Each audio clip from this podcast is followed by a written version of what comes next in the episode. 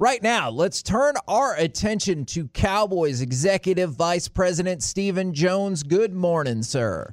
Good morning, guys. Great to be on. Oh, well, we're glad to have you on for another season. Glad we got to see you in person and sit down and talk with you out in Oxnard. We were just having a conversation about the defense and the defensive depth, and I've heard the discussion from Mike McCarthy about how y'all flipped this season. What are your anticipations for the Cowboys defense this year? And if they are positive, can you tell us more about why that is? Yeah, I think in general I've been pretty consistent all uh, during training camp. That uh, I think it starts with uh, uh, Mike's hiring of Dan Quinn. Uh, he's just brought a tremendous amount of energy uh, to the to the room. He's got you know I think a great defensive mind in terms of what it takes to be successful and he's a great communicator, not only with our players but with our coaches. Uh, they communicate well. Uh, you can see them on the field; they're communicating well uh, on the field with one another, and uh, they're playing fast. Uh, you know, with a great play style, and uh, and then you throw that in with the resources we threw at our defense and free agency, uh, in particular the the defensive line. Uh, obviously brought in Kazee and and Hooker as well, but uh, and then you know, the, the focus on defense in the draft. I just really think, you know, that we can turn the corner here. Uh, we had good players on defense uh, before the draft. Uh, I mean, uh, going into last season, and I just think, you know, we tried to make a change that ended up proving to be uh, difficult. So uh, just feel really good that we can, just as we unfortunately went to a, a defense that wasn't very good, uh, I think we can turn that narrative and be a top half of the league defense with some serious upside.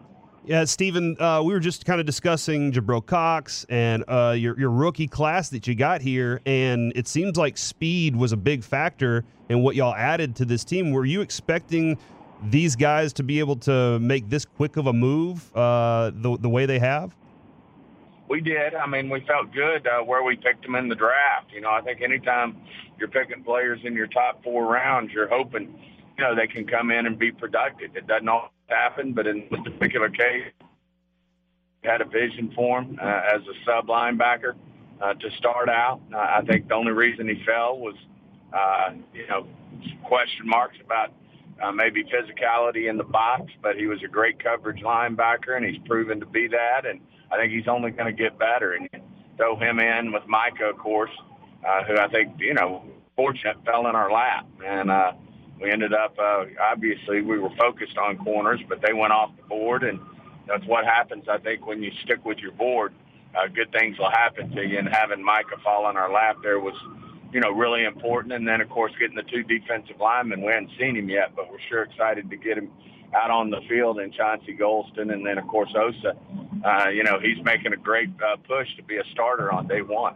So, Stephen, it looks like you got two very uh, good prospects at the cornerback spot. Just from a fan's perspective, it seems like Wright is outperforming Joseph so far in training camp slash preseason games. How would you evaluate your two young cornerbacks?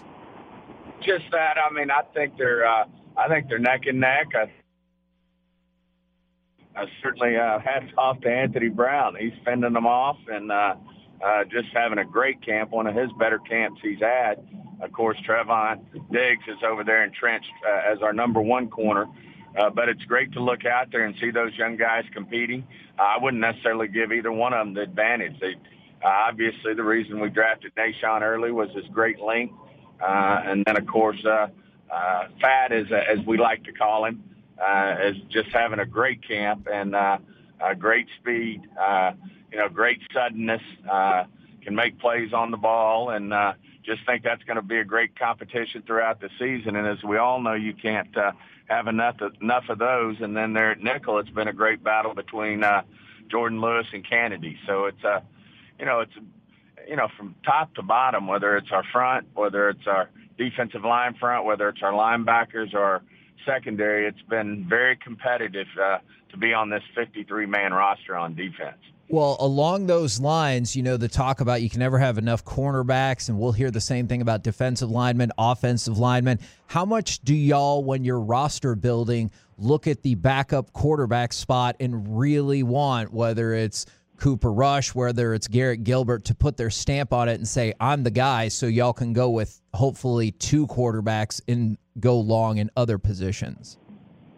Well, I just think that's all a work in progress that we'll be figuring out here over the next week. Uh, uh, certainly, Cooper made a big push uh, here this week. Uh, you know, this uh, against uh, the Texans uh, there on Sunday, and I think he had a, you know, did a great job. And I mean on Saturday, and you know, really, I think uh, uh, really took a big step, uh, maybe toward getting that job. But we'll see here as the week progresses uh, how that works out, and uh, certainly when we get into juggling numbers, uh, you'll look at the quality of each player, and if we decide to go long or short at a position, that's certainly something you know that we'll be willing to do.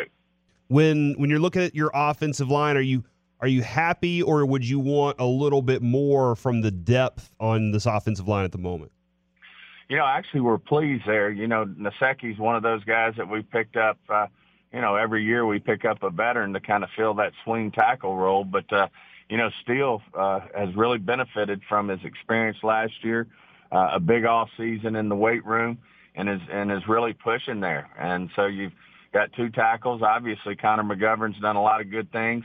Uh, I think he sometimes it feels like he plays quite a bit better at uh, right guard than left guard. I mean, that's not as easy as some people may may think it is to to be able to switch around like that. And then I think Connor's done a lot of good things at at, uh, at center as well to give us some versatility there. He's got to, you know, clean up some of his snap accuracy on a couple of uh, on a couple of the uh, plays that uh-huh. he has in terms of his pulling. But uh, I think that's something that's only going to get better with him.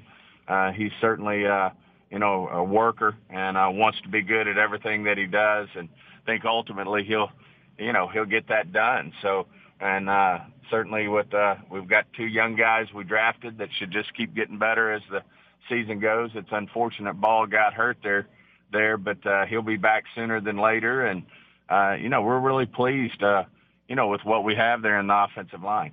All right, Stephen. So I have a life question for you, just to get to know oh. you better. If you take out your life of football, what is your greatest accomplishment?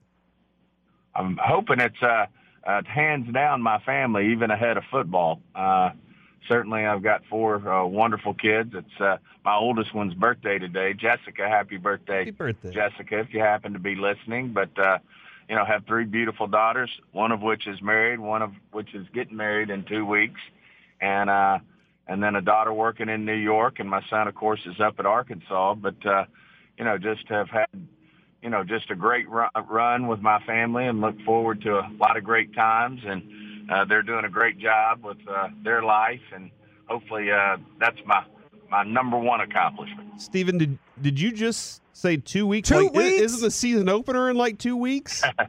the season opener's in three. It's the uh, it's Labor Day. It's the bye weekend. Okay, all right, okay, all right. I was just making sure they they, they didn't they they thought about this when they planned this wedding, right? Woo they they they thought about this one, and we crammed two in tight. So one was the weekend before training camp started, and one was the weekend before the real season starts. Your daughter could have really challenged you by scheduling it on September 9th.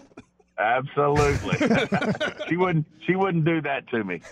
All right, so we're gonna have we got one more thing. The last when we talk with you in Oxnard, I'm gonna play you a clip of audio where you were fired up about being a Tolo, but then you asked a question about it, and we need to see if you can remember now if we get this taken care of. Let's play the audio if people didn't get to hear it. Can I get a Tolo? Oh yeah, hell yeah! What's a Tolo? Woo! Oh come on! Turn it on, leave it, Turn on. it on, leave it on. Come That's a Tolo, on, baby. Tolo, baby. Here we go. Let's go. I I love the Tolo. Keep it going. All right. I just I just really we really needed to get that done and heal everything from Oxnard. Feels Thank great. you very much for your time this morning and we look forward to talking with you every Monday during the season. Look forward to it, guys. Y'all have a great week.